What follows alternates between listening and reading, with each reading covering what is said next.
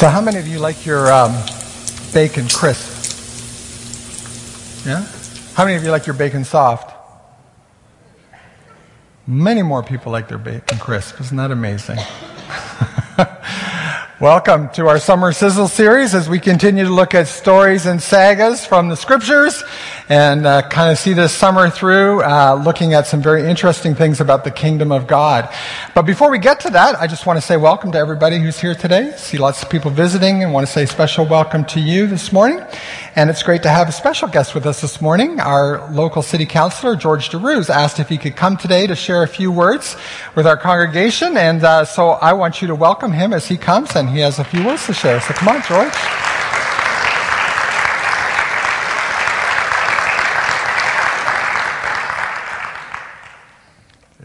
Thank you, Michael, and good morning, everyone. Uh, usually, uh, uh, I like to, uh, in the morning, always uh, nice to start the day with beautiful rhythm that we heard this morning from Nathan.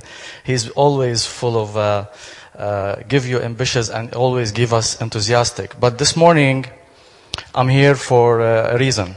And the reason I asked to be in front of the congregation this morning to recognize uh, the Parkway Church as a part of our community, uh, not only part of our community.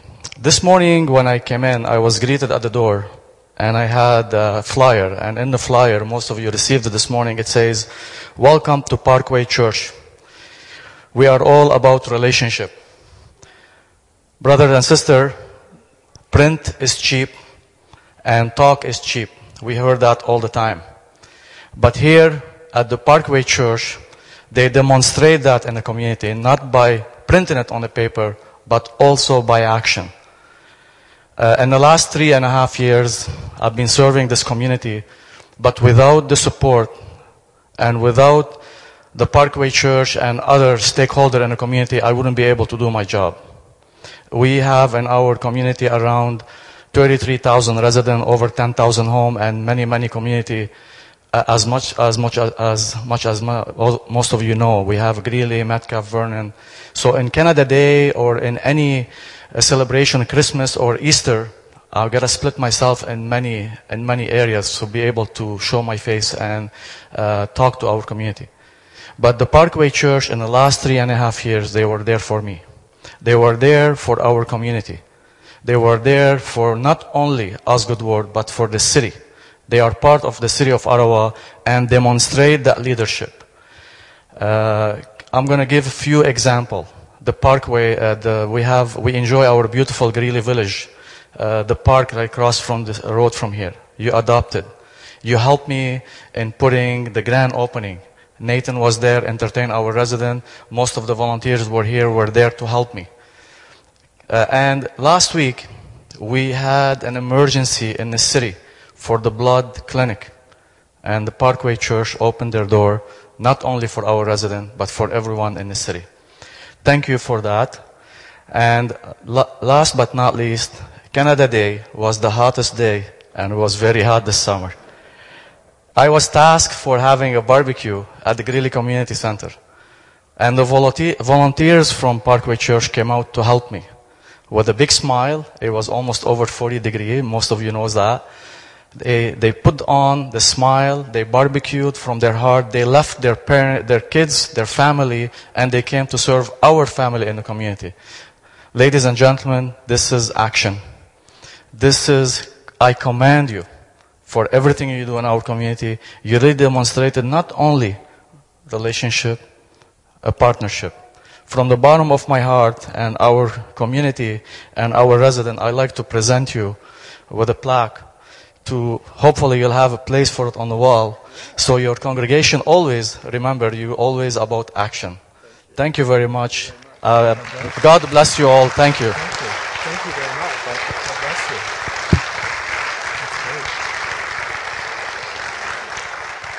I also brought a small picture from our barbecue. Hopefully, we'll have it outside, and you'll read the word on it when you leave here to, today. And every every week you come here. Okay. Thank you very Thank much. you. I appreciate it. God Okay. bless you. God bless you. Thank you. Thank you. Thank you.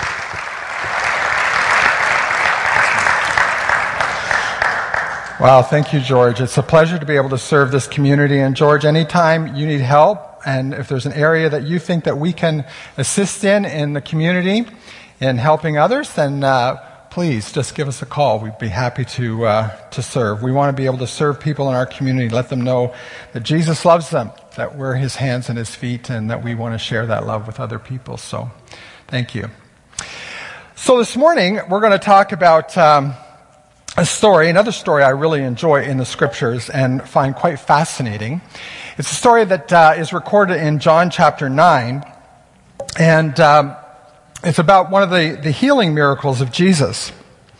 Now, you know, I grew up in church, and I grew up in a church that was not a liturgical church, so we didn't do a lot of like liturgical type worship things, and um, so we didn't do a lot of like readings or responsive things like that. But we had a few that, uh, that everybody seemed to know. And that, uh, you know, that, that just kind of happened when people, you know, if, if someone up in the front would say, you know, uh, God is good, people would say all the time. And then the person at the front would say all the time. Yeah, see, you know it too. And, uh, so we would say that all the time. God is good all the time. All the time, God is good. That was, it was kind of a declaration of the goodness of God. And I believe that's true. I, I learned that as a child. I believe that's true. But I think sometimes we, we, have, uh, we have a misunderstanding about the goodness of God. I think He's good all the time. I don't think there's anything in God that isn't good. And I think that sometimes we, we kind of, we kind of twisted it a little bit and we, we, we, have a misunderstanding about God. And I think if we look at Jesus and we look at the, the, the, the, the revelation of Jesus Christ in, uh, in the Gospels as he's presented to us and in, the, in the, the writings of Paul and others in the New Testament, I think what we find there is that we see displayed before us the evidence that God is good all the time. That God doesn't bring harm and hurt to people, that He only brings good things to people.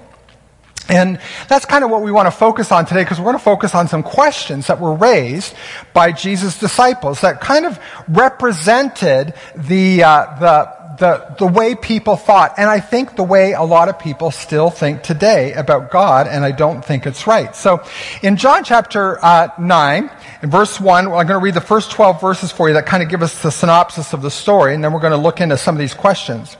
As Jesus was walking along, he saw a man who had been blind from birth.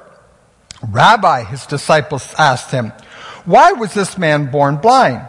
Was it because of his own sins or his parents' sins. It was not because of the sins of his parent, or not because of his sins or his parents' sins, Jesus answered. This happened so the power of God could be seen in him.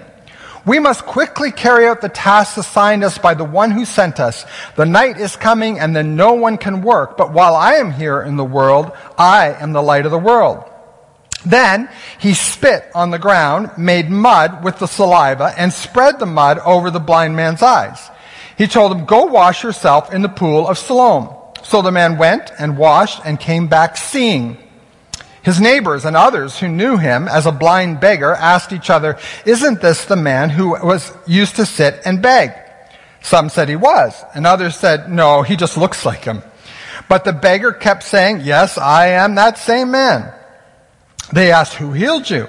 What happened? He told them, the man they called Jesus made mud and spread it over my eyes and told me, go to the pool of Siloam and wash yourself. So I went and washed and now I can see. Where is he now? They asked. I don't know, he replied. So here we have this story, a miraculous story of how a man who was born blind has his sight restored to him through the, the intervention of Jesus in this moment. Now, there's some questions that are asked at the beginning of this story that I want to just talk about for a minute. First of all, the disciples asked Jesus, is this sickness, this blindness that this man has, that he's had since birth, is this because his parents have sinned or because he sinned? Now, they, they assumed that someone was responsible for this man's blindness that someone had failed God, They had sinned against God, and God inflicted blindness upon this man in order to punish them for their sin. Was it the parents? They assume maybe it could be the parents because the, the man was born blind. It was something he came into the world with. So thus, maybe it was his parents' fault. Or they said, it's, guess it's possible that it's the man's sin. Though he even had the, the, the blindness before he even was born, could it be that God in his foreknowledge knew that this man was going to sin a heinous sin and he was going to be struck blind anyway, so God just did it at the beginning? Those are the questions the disciples, Jesus' own disciples, are asking him. Now, this is a, kind of a common way of thinking about things. That if there's something bad that's happened to someone, they deserved it for some reason or other.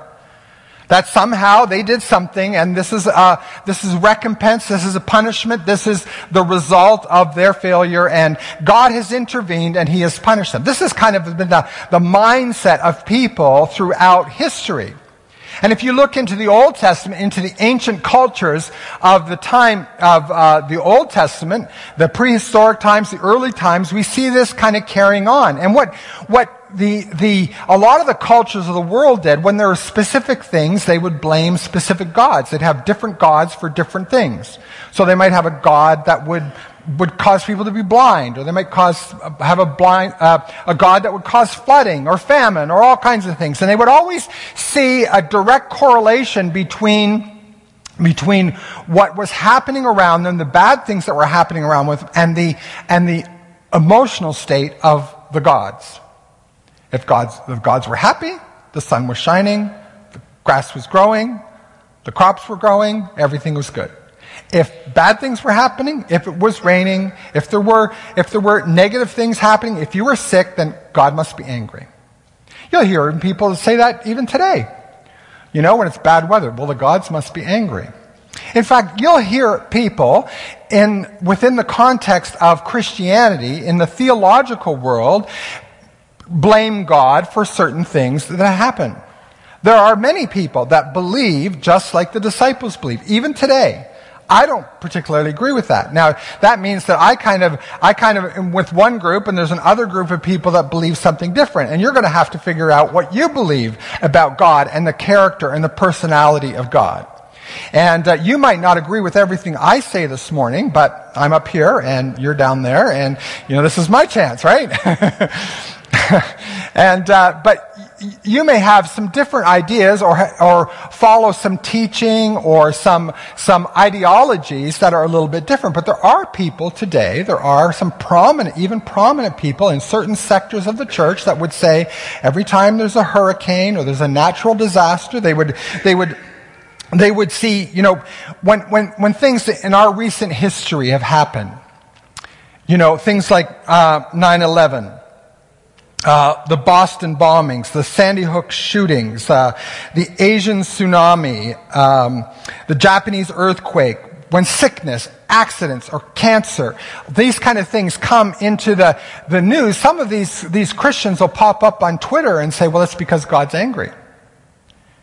You know, it was very popular at the time of Hurricane Katrina to blame uh, New Orleans, the, the, the city of New Orleans, for their, this was their fault because it's a very sinful, immoral city. And they were reaping the wrath of God on them because they had failed. And you will hear prominent people, uh, prominent uh, Christians say those kind of things. I do not believe that. I do not, because I believe God is good all the time. And that it's not within God's capability to, to target people with ill and with, with, with harm. And I don't believe God has to. I do believe that things that happen in our world are rooted in sin and the justice and the wrath that comes against sin. But I don't think God has to intervene. I think we do that well enough ourselves. In my personal opinion, when we look at these things, these disasters, and we look at these things that happen to us from time to time, we do live in a world that is, is, is kind of soaked in sin and its, its consequences. Paul, the apostle, says there are, there are rulers, there are powers, there are principalities at work within the world that are out to destroy. Jesus himself said that the, the that the devil, that the, the forces of evil come to, to kill, to steal, to rob. There are forces out there. See, I don't believe God needs to intervene and bring punishment against people because that's what God comes to deliver us from. Because there's enough of that already. And there are things that happen to us. I believe when, when the Bible talks about, excuse me, the wrath of God, I think what it means is that God simply takes a posture of towards our world, towards you and I, because He gives us free will, because He allows us to make choices for how we live our lives, for the things that we do. And He hasn't done that just for you and me, but He's done that through all of history. And this is a cumulative thing. Because people have made choices, God just simply allows us to live with the consequences of our choices. Now, to me, that's good parenting. You know, I don't think, uh, I, I don't think there's a, a whole lot of room, or you don't need to um, be a, an overly violent or uh, harsh parent if you're parenting children. I think it's best just to let the children learn by facing the consequences of their actions.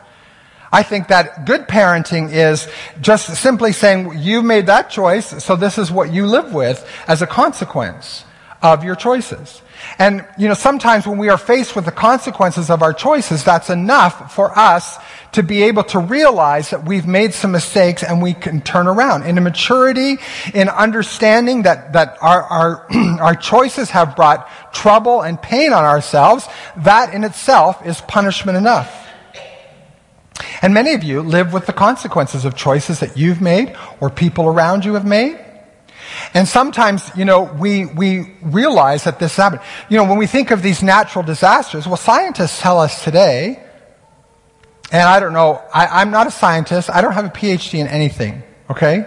Um, and so I, I'm just, I'm just talking here about what I kind of accumulated of knowledge over my years and my understanding. And there might be people that disagree with me, but I hear scientists today in, uh, in, in the media and other places say that we have done damage to the earth.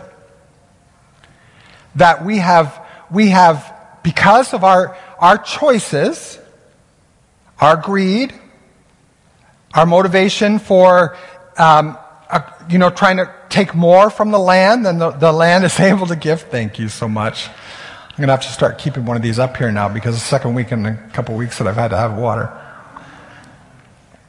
Um, you know, the, the natural consequences of these things have caused some, some, some changes in the atmosphere around our world. They call it sometimes global warming. They say that's why our summers have gotten so hot all of a sudden. I don't know. They say it's warmer now than it was a while ago. I don't know all the details of that, but it kind of makes sense to me that, you know, God gave us the responsibility. If you look at the creation story in Genesis, we were to take care of the earth. We were to steward the earth. We were to take care of the environment. We were to take care of the, the animals and the, and, and the plants and all the, the world. And, and while we have, we have, we have done maybe the best we could do, in our sinful ways, we have actually taken more from the earth than the earth is able to give. Is it possible that that's what we are seeing happen? Does God have to send a hurricane? Does it, does it, is this what has to happen? I don't know. But I don't believe that God is the one who's doing that. You know, Paul puts it this way. He says that, that creation is groaning under the weight of sin in Romans chapter 8. Creation is actually groaning, anticipating the coming of Christ and the restoration of all things. You see, the work of the kingdom is to bring restoration to all things. That's not to bring destruction to things. So when we look at the problems in our world, when we see the, the, the, the, the results of sin in people's lives and in the world, it's our responsibility as people that are part of the kingdom is to do our part to make it better, to cooperate with the work of the kingdom. Now sometimes leaving people with their own consequences isn't, isn't enough. And, you know, the Bible talks, Paul in particular talks about sometimes God withdraws in order to teach some, to, to, in order to allow people to face further consequences, sometimes God withdraws. He, again, he doesn't have to create an issue. He doesn't have to create a problem. He just withdraws. It's kind of like this in a family situation. Let's say someone in your family is an alcoholic. All right? They have, they, they drink too much and it's very self-destructive for them. And you have worked with this family member for a long time. You've tried to help them. You've tried to, you know, you've, you've driven them to AA meetings. You've, you've, you've, uh, you know, kind of admonished them and counseled them. You've tried to make it, you know, you know, kind of make them accountable. You've, you've done everything you can that you think you can do in order to help this person, but this person continues on their self-destructive behavior. And in families like that, oftentimes what families have to do is they simply have to withdraw and allow that person to face the consequences, the full weight of not being helped. We call that an intervention. You know, you have to pull away and you have to say, okay, we're going to leave you on your own and we're hoping that things will get so bad that you'll want to change. Now that's a very loving action to do. That's not a wrathful, angry thing to do. That's a very loving thing to do in those kind of situations. If you work with people that are addicts, you realize that sometimes they really have to face the bottom of the consequences of their failures. And the Bible talks about the fact that sometimes God has to withdraw, he has to stand back. Paul even says that within the church, sometimes people have not been admonished or they haven't followed the admonition. You got to kind of set them outside. You got to put them on their. Why? Not because you're going to, you're punishing them, but you want them to see the error of their ways and be able to return, to repent, to come back, to come to their senses, as it were. And so we, we see that, that God isn't necessarily active in this process of bringing stru- struggles. So, so, so Jesus says to these, to the disciples, neither have sinned. This is not the issue. Sin is not the issue. So Jesus goes on to say to them, but this is an opportunity for God's grace and God's intervention to come and reveal itself and for God to receive glory. Now, when I read that in just in its, in its uh, simple words, let me just go back and read how that scripture says that. It says, It was not because of his sins or his parents' sins, Jesus answered. This happened so the power of God could be seen in him. Now, that raises another question that, to me, causes us to, to wonder about the, the character of God. Is what Jesus is saying here is that God creates bad circumstances so that he can come in and fix them and get credit for it. So, in other words, does God come and make this man blind so that somewhere down when, when he's 20 or 30, however old he is, we're not told how old he is, we just know he's been blind since birth. Let's say he's 30 years old. So for 30 years old, he's, for 30 years he's been blind, and now Jesus has introduced him and Jesus is going to heal him, and that's the reason why he's there, so that God can get credit for his healing. So he suffers for 30 years of his life so that God could, does that sound like, that sounds like someone that's pretty broken. that sounds like some kind of megalomaniac that wants all the credit for themselves. That God is up there and he's, he's kind of manipulating circumstances so that he ends up being the one that looks good. You see, I don't think Jesus was saying that.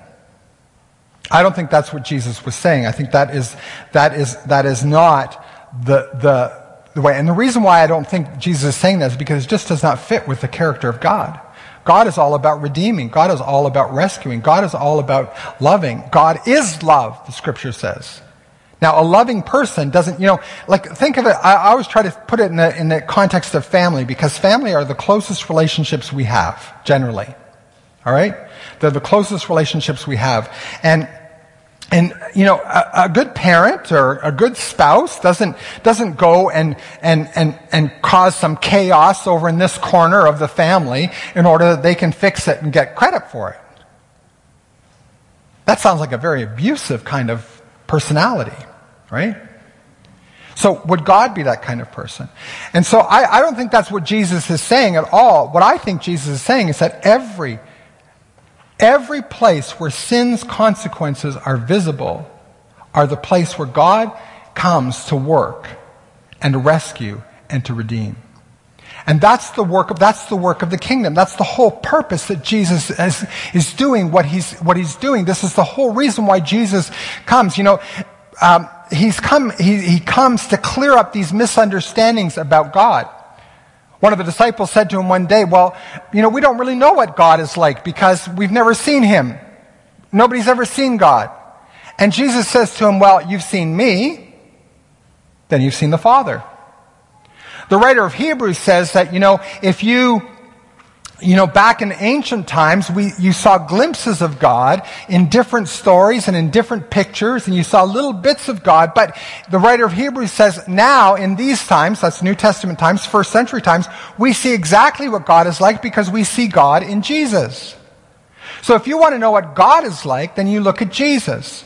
And what Jesus does is he has compassion upon people. He doesn't, he's not looking for some kind of stage for him to perform on like he's some great wonder worker. He's not looking for, for, for applause. In fact, he kind of hides from all of that. What he's, he's motivated by compassion and love. That's why he reaches out to this man. That's why he reaches out to all the people he reaches out to. Because, because of his loving kindness and because of his compassion. And so Jesus kind of exemplifies for us or shows us a picture of what God is like and how God works and operates in the world. So God is out not to destroy, not to get credit for himself, but he's out to, to be compassionate towards you, towards me, and towards this world. When God sees the results of a hurricane or a tornado or uh, uh, uh, a plague of some kind, when God sees these, these consequences happening, God doesn't say, oh, gotcha. He weeps for us.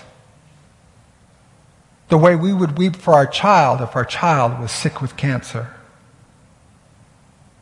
He, he mourns for us. He, he, he empathizes with us the way Jesus empathized with people, how he had compassion on them. You know, one point in time, Jesus had compassion upon people that were mourning someone in, in their life that had died. And Jesus was so empathetic with what was going on that he actually wept himself. You see, Jesus, he empathizes with the pain and the suffering. And when he sees the pain, when he sees the blindness of this man, he reaches out and he heals this man. In a very interesting way. I don't know what the mud means. I don't know what all of that means, but Jesus did it that way. He chose to do it that way, and the man could see. Well, then I want to go on in the story a little bit and ask this question Why is it so difficult for people to accept the kindness of a loving God. Why is this so hard for people to grasp? Why do people not like this message? Because some people would, would strongly disagree with what I'm telling you this morning. And people strongly disagreed with Jesus and with, with the story that this man told. So let's continue reading in verse 13. Then they took the man who had been blind to the Pharisees. Because it was on the Sabbath that Jesus made the mud and healed him, the Pharisees asked the man about it. So he told them, He put the mud over my eyes, and when I washed it away, I could see. Some of the Pharisees said, This man, Jesus, is not from God, for he is working on the Sabbath. Others said, But how could an ordinary sinner do such miraculous signs? So there was a deep division of opinion among them. Now, isn't it interesting? What a, what, a, what a response we have here. Okay, so they take this man to the, the, the, the religious leaders. The Pharisees were a group of religious leaders. They didn't represent everybody, but they represented their own little way of thinking and their own group. And so they took them to the Pharisees, the religious leaders, and they said, Hey, look at this man. Jesus healed this man. It's a Sabbath day today. Now that was a, that was an infraction of the law. And the Pharisees were big law keepers. All right, they loved the law and they wanted to keep every bit of the law. And so they brought this man, and they, so what they saw, when they saw this man, they didn't see, they didn't rejoice in the man's recovery. They didn't value the man and his, his, the fact that now he could see, he wouldn't have to beg anymore, he could get a job, he could, he could live a life, he could actually, he could actually be free from the, the, the bondage that he was in as a, as a, as a poor beggar man that was blind. They didn't rejoice in any of that. They started saying, well, how did this, this is a Sabbath, he shouldn't do that. this man is not from God. They started passing judgment on Jesus instead of, instead of endorsing what this, what, or, or rejoicing in what this man had to say. So they said, this man, Jesus, is not from God, for he is working on the Sabbath. Their expectations about this situation were, were that, that, that this was wrong, that this, that what was happening here was actually a, a, a problem. It was bad what Jesus did, and that was based on their interpretation of Scripture. You see, people can go to the Bible and they can actually, they can actually prove that, that they're right, that God is not good all the time. And that's what these people believed. That God would not heal on the Sabbath. So this man can't be from God because he heals on the Sabbath, because the Sabbath day is holy, and God said, don't do any work on the Sabbath. So this man technically did work on the Sabbath because he mixed some, some, some spit and mud and put it on the guy's eyes. And there's no rejoicing for the man at all. They also believed that, that if Jesus was not from God, that he couldn't have done this because he was just an ordinary man then, and ordinary people couldn't do these kind of miracles. Now, it doesn't say it here, but because of this kind of thinking, because, well, he's not from God because he performed on the Sabbath, and he's an ordinary man, so he can't perform these miracles, they oftentimes credited Jesus' miracles to, to the power of, of evil. That he works under the power of Beelzebub. That's what they said. Of Satan, of the, of, of the evil forces. And so these people, these people continue on and they're not satisfied with what this answer this man gives, so they call in the man's parents. Again, parents must be responsible here. So the Pharisees again questioned the man who had been blind and demanded, What is your opinion about this man who healed you? And the, the man replied, I think he must be a prophet. The Jewish leaders still refused to believe the man had been blind and could now see, so they called in his parents. They asked them, Is this your son? Was he born blind? If so, how can he now see? His parents replied, We know this is our son and that he was born blind, but we don't know how he can see or who healed him. Ask him. He's old enough to speak for himself. His parents said this because they were afraid of the Jewish leaders who had announced that anyone saying Jesus was the Messiah would be expelled from the synagogue. That's why they said, He is old enough, ask him. So for the second time, they called in the man who had been blind and told him, God should get the glory for this because we know this man, Jesus, is a sinner. I don't know whether he's a sinner, the man replied, but I know this. I was blind and now I can see. But what did he do? They asked. How did he heal you? Look, the man exclaimed. I told you once didn't you listen? Why do you want to hear it again? Do you want to become his disciples too? He's getting a little sarcastic here, don't you think? Then they cursed him and said, You are his disciple, but we are the disciples of Moses. We know God spoke to Moses, but we don't know where this man comes from. Interesting dialogue, isn't it? The, these people are so determined that they are right that when they look at the truth that's standing in front of them, they can't, they refuse to believe it. They refuse to believe the evidence in front of them because they want to hold on to what they themselves believe is true. They're not willing to face reality. In fact, they are actually willing to drag other people down with them. This is what you see with toxic religious leaders. The threat of, of, of, um, of kicking you out, you know? Well, if you don't believe like us, if you don't, if you don't exactly agree with me on this, then, then I can't, I can't fellowship with you anymore. I can't be your brother in Christ. You need to, you need to, you need to go away on your own. If we can't agree on everything, then, then we can't have any kind of connection with one another. There's this shunning that takes place when there's disagreements. We call each other names. We call each other heretics or we, you know, we, we, we, we, we do all kinds of things because people don't agree with us. But we're unwilling to look at the evidence sometimes that's in front of us. And some of us religious leaders have been very guilty of actually hurting other people because we've been so, so stuck in our ways of believing that even when things happen, when, when the evidence is so clear in front of you, the man said, I don't know who he is. I don't know how he did it. All I know is I was blind, but now I see. Can't you see this? It's right in front of you. And you deny the truth of what's going on. They're looking for a way out. We have to be so careful that we are not so stuck in our ways that we can't rejoice with people in the goodness of God. God deserves credit for every good thing that happens in a person's life. No matter how it happens, it's good. It's God. God is good. All the time. All the time, God is good. In Acts chapter 7, verse 51, Stephen says these words. Stephen's, Stephen is about to be stoned. He's preaching a message to the Jewish people, and they don't like his message. They killed Jesus. Now they're going to kill Stephen. Not this Stephen over here. All right? Stephen in the Bible, okay?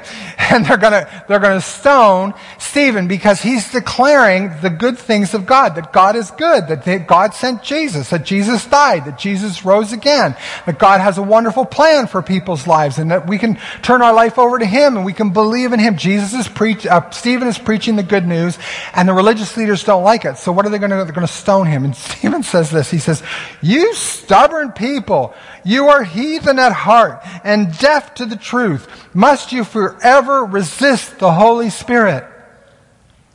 Sometimes we get so stuck in our ways, we get so stuck in the way we believe and the way we think that even when God is at work around us, we refuse to acknowledge it. We, we resist the work of the Holy Spirit because we want things to be so much our way.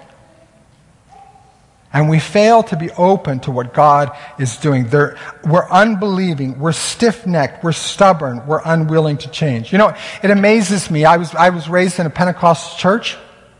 And this is a Pentecostal church, you know, and the Pentecostals were kind of kooky. Different, right? Back in the last century, um, you know, that this, this whole thing started to happen in, in, in, in the world where people began to speak in tongues, that the Holy Spirit was poured out in different places in California, in, uh, in, um, in, in Kansas, in Winnipeg, in the Ottawa Valley. These were the places where actually this, this revival of the Holy Spirit started in North America and people, this, this kind of spread like wildfire, you know? And this was happening and people didn't understand it. People didn't get it. And they, they, so, you know, people in, in, you know, religious leaders would sit back and they'd say, well, we don't believe this is of God. We don't believe God's doing this. and they credited the, this revival, this work of the Holy Spirit, they credited it to demons. They said these people are demon possessed. And they threw them out of their churches. So they started to form their own churches, and that's where the Pentecostal churches came from. And our own church has its roots in that similar kind of thing, where, where a group of people that received the Holy Spirit said, we've got to start our own church. And so 102 years ago, they started this church in the village of Edwards, not far away from here. It started out of a revival of, of the Holy Spirit working. But you know, you know, even after 100 years of this going on, more than 100 years now of this going on, and the fact that, that this, this, this this style of the work of the Holy Spirit. I'm going to call it a style of the work of the Holy Spirit, of the, of the outflowing of the Holy Spirit in different manifestations and things. Even though that is the, the fastest growing part of the church today, not necessarily in North America, but if you go around the world and you see where, where people are coming to Jesus, they come to Jesus and they, they have this experience. It's, it's just, it's just like a, it's a movement, let's call it that. Even with that, there are still people that will get up today and, and they have television ministries, they have, they have, they have, they have seminaries, they have Bible colleges, they, they write books, and they'll say, no, they'll call it strange fire or something like that, and they'll say it's of the devil. But they're so stuck in the way they see things and the way they believe things and the way they interpret scripture that they say, I can't believe that that's God working. Even though, look at all the good fruit. Look at all the good fruit. Yeah, there was some quackiness. We need to forget that part.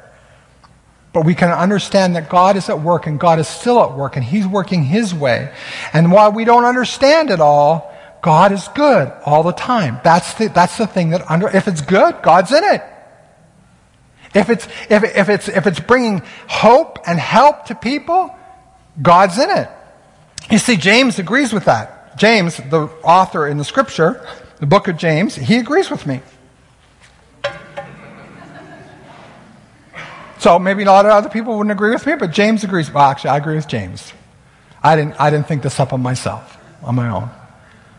But one of the scriptures that I grabbed onto a long time ago that I is kind of an anchor scripture in my belief about God is James chapter 1 verse 15 and 16. So don't be misled, my dear brothers and sisters. Whatever is good and perfect is a gift from God. It's a gift coming down to us from our God, the Father, who created all the lights in the heavens, and he never changes or casts a shifting shadow. James simply declares that God is good all the time. And if you see good, if you see the goodness of God, if you see, if you see good things happening, you can credit God for it. Someone said to me recently, a while back, you know, they were telling me about this car they got and how they were praying, you know, they needed a car and they only had so much money and, and, uh, and, um, and so they said, I, you know, I found this car. It just kind of fell in my lap. God gave me this car. Well, can you prove it? I didn't say that. But those are the kind of things we look at and we see, we see, we see these good things happen in our life. We say, God's behind this. Now, I don't know that God actually manipulated all those things. I don't know that He does those things, I, you know, for me or for anybody else, but I can give praise to God for every good thing that happens to me because if it's good, it came from God. If it's bad, it didn't come from God.